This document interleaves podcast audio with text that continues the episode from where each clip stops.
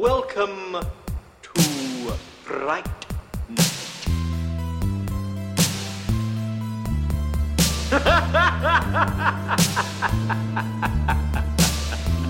oh.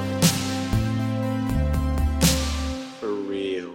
Welcome to Fright Night Minute, a daily podcast where we discuss the original 1985 horror movie Fright Night, one minute at a time. I'm Robin.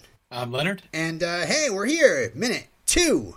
Minute two. It begins with the Fright Night logo growing fangs and ends with a vampire lady on the TV staring at a neck. In just a few moments, we will return to Something Evil. Why don't we just start this off by, uh, you know, doing our best version of the sound that makes the logo change.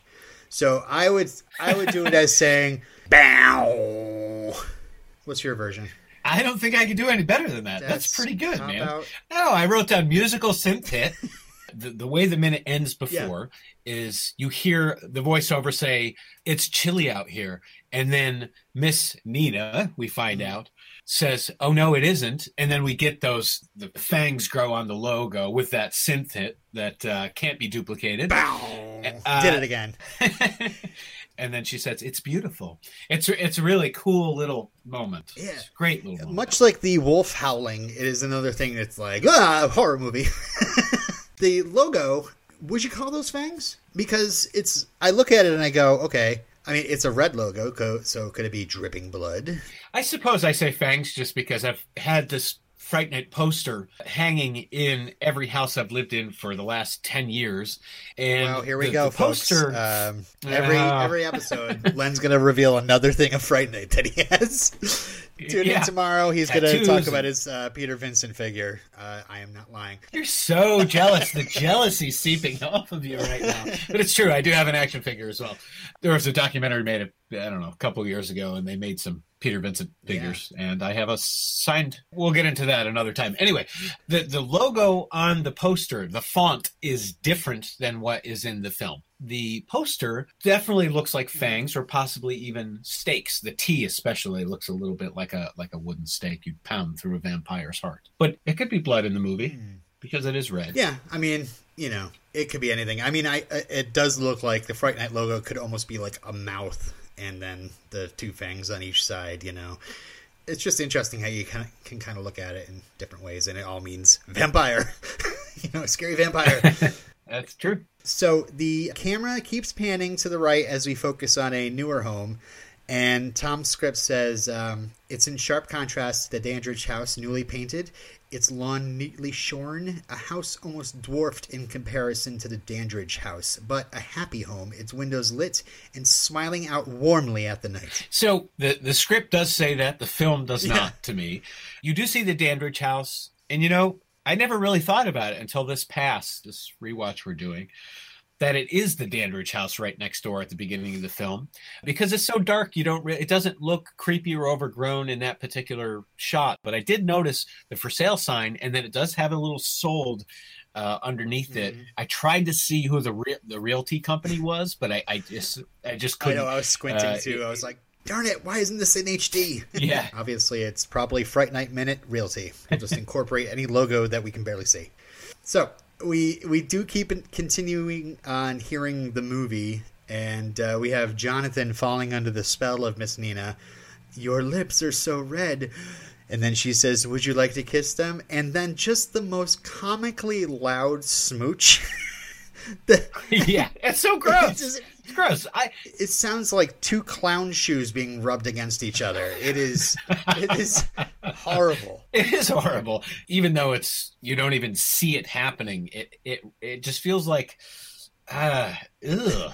Feels gross. I mean, in this Gross. in this this part is definitely uh it's more uh comedic, you know. Yeah, it's It, comedic. it is definitely like a foley artist working on a beat movie, you know, like let's make that Yeah. smooch even louder.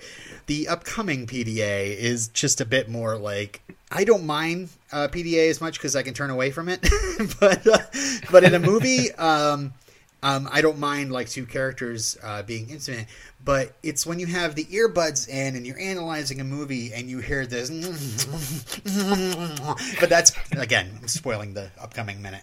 But this is just like you know, you know, I can't even make the noise. It's so uh, it, You you nailed it. It's a Foley artist making kissy sounds that just seem way way too loud and sort of uh, cartoonish. Yeah. yeah. So it's funny. We have Aroo! And then we have bow, and then we have this just like I don't know. Again, two clown shoes rubbing against each other. It's really like somebody squeaking a balloon or something. I don't know. I just I don't know why my mind wanders to the circus when I'm thinking about that. Maybe that's something in my childhood I need to examine.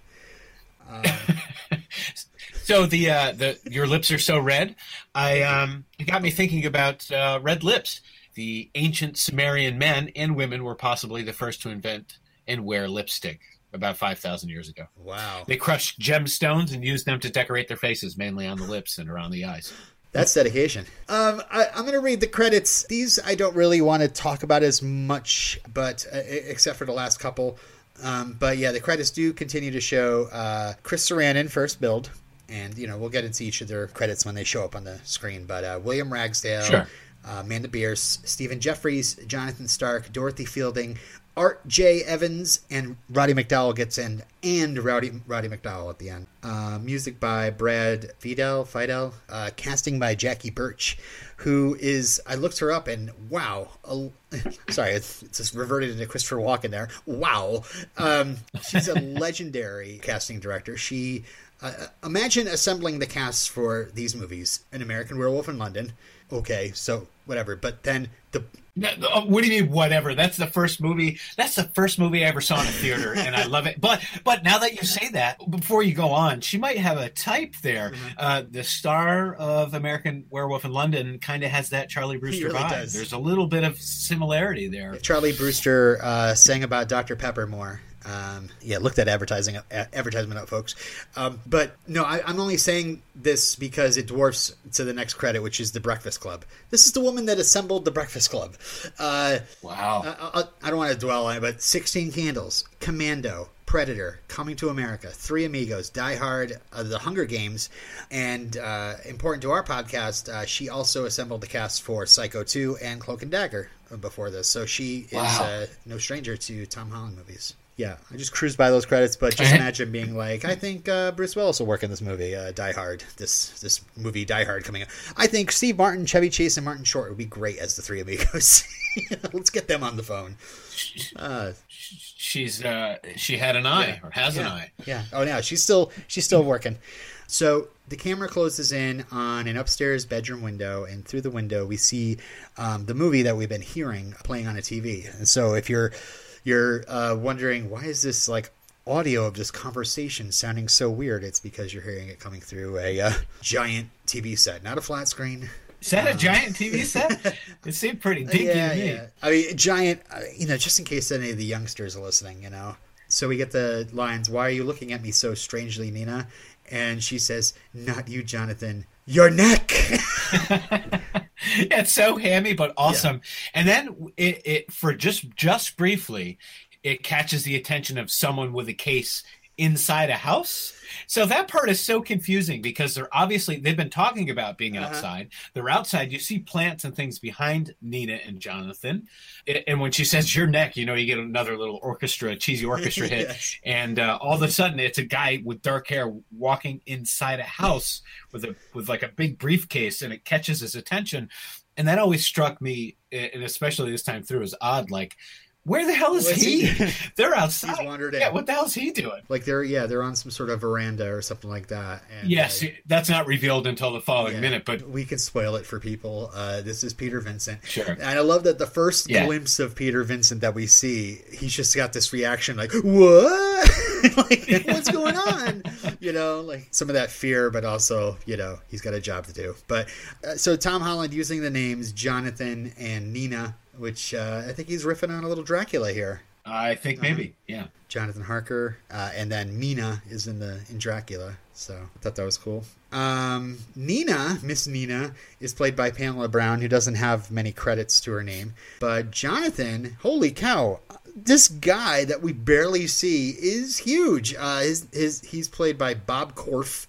If you're like, oh, really huge guy named Bob Corff, but no, he- not many acting credits, but and and really this is his biggest. We barely see him, um, but he's really successful in his field as a voice and dialect coach. And so I went uh, looking around the internets and found his website. Took a look at his resume. So you're thinking to yourself, casting people assembling great casts together. And now we have this guy who's just playing like just it's a bit part inside a movie that's inside a movie.